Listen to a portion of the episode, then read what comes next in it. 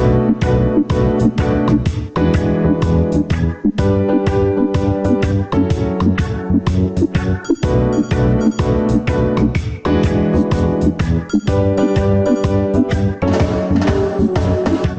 Friday. It's after 4:30, and that means it's time for this week's edition of Cannabis. In this segment, I take a look at the world of cannabis and try to highlight what people are doing in this somewhat new and quickly growing industry.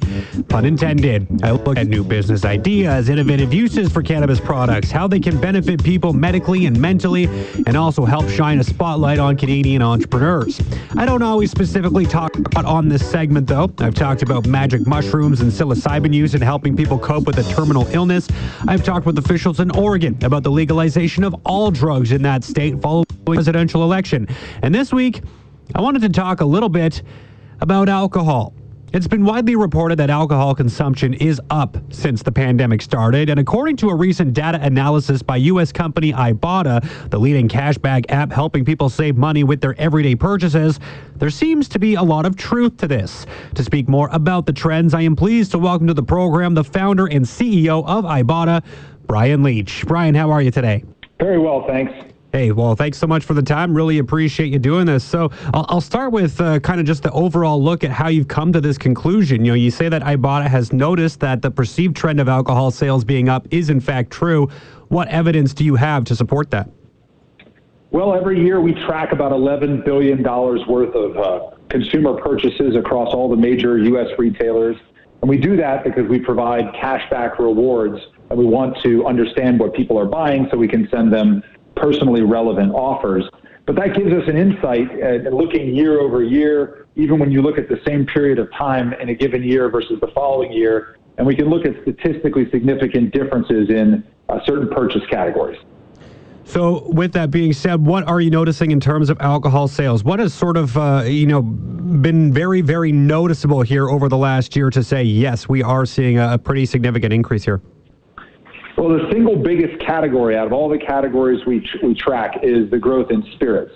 So we're up 33% as a country year over year in the purchase of spirits. And if you break that down, uh, flavored liqueurs are up 49%, whiskey and tequila are up 42%.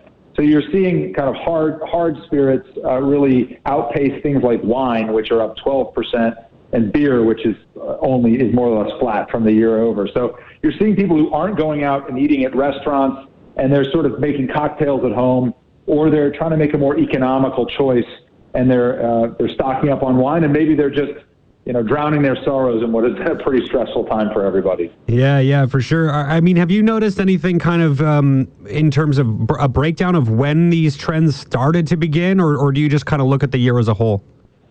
No, they started to begin after the pandemic. We've noticed that people started to shop, uh, stock up on these items starting in uh, late March, so really correlated with the pandemic nationwide, not, not in any particular region more than another. Uh, you saw more being spent per trip, fewer trips, and just a dramatic increase in um, in the purchase of these items.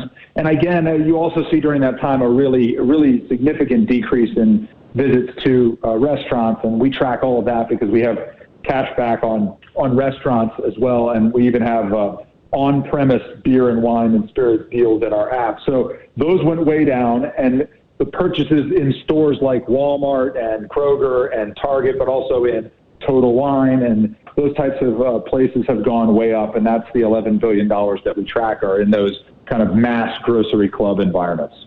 Yeah, and I imagine too when we're talking about the trends that you're noticing, this really does reflect what's happening in individual households, right? You talk about how a lot people are are not really visiting restaurants and those types of establishments right now. So I'd imagine that this this trend that we're seeing is is strictly targeted towards individuals. Yeah, we think so, and we think that, like I said, it, it seems to be pretty persistent across a, a wide range of of uh, ages and regions. You know, it, it is interesting to double click within. So I mentioned um, some of the categories like tequila being up 40%, whiskey 39%, and then you have vodka 26% up, gin and rum 14% up. And then within the wine category, which is only up 12% relatively, you, you see interesting differences. So, for instance, flavored wine, which is we're thinking Boone's Farm, you know, uh, strawberry wine, et cetera. That's up 73%. Uh, and fortified wine is up 51%. So what I think you see is people trying to find economical ways of, of buying alcohol. So flavored wine tends to be on the cheaper side of the spectrum. Fortified wine is a you know much higher alcohol content, so you can get uh, more alcohol on board for a lower cost. So part of it's in an environment where people are losing their jobs and making making sure they are more uh, careful with their budgets. They're trying to you know specialty and craft beer, for example. If you look at the same time, it's actually down uh, year over year, quite quite substantially. It's down 17% uh, craft import beer.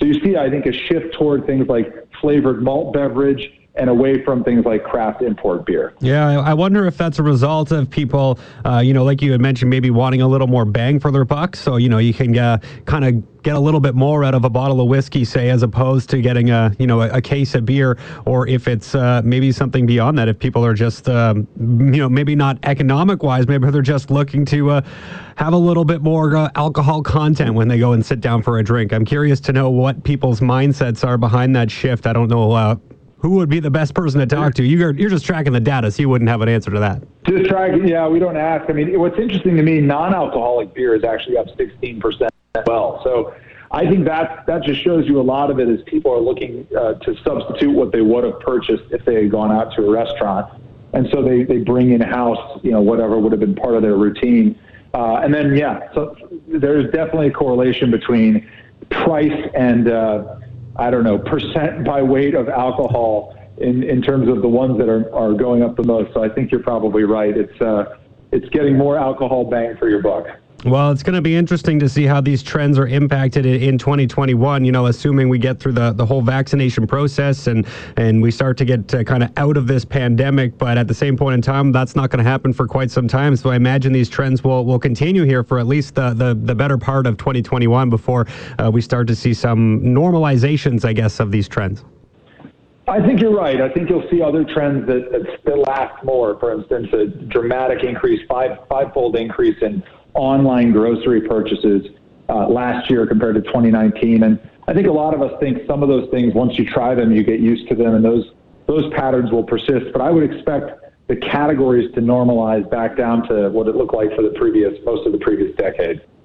One thing I just wanted to ask you while I have you, just in relation to another subject, because I was going through some of the like your Twitter account on on Ibotta and, and kind of seeing what you guys were up to, and and there was an interesting question that I noted uh, that was just sort of put out there. There was no necessarily data behind it, but it was just asking people are you saving for a special vacation or working to beef up your savings account this year? And I was just going through some of the responses, and almost no one was looking to do anything fun with their money here in 2021. It was all, you know, buying books for my education, or I'm building my savings account back up, or paying my medical bills.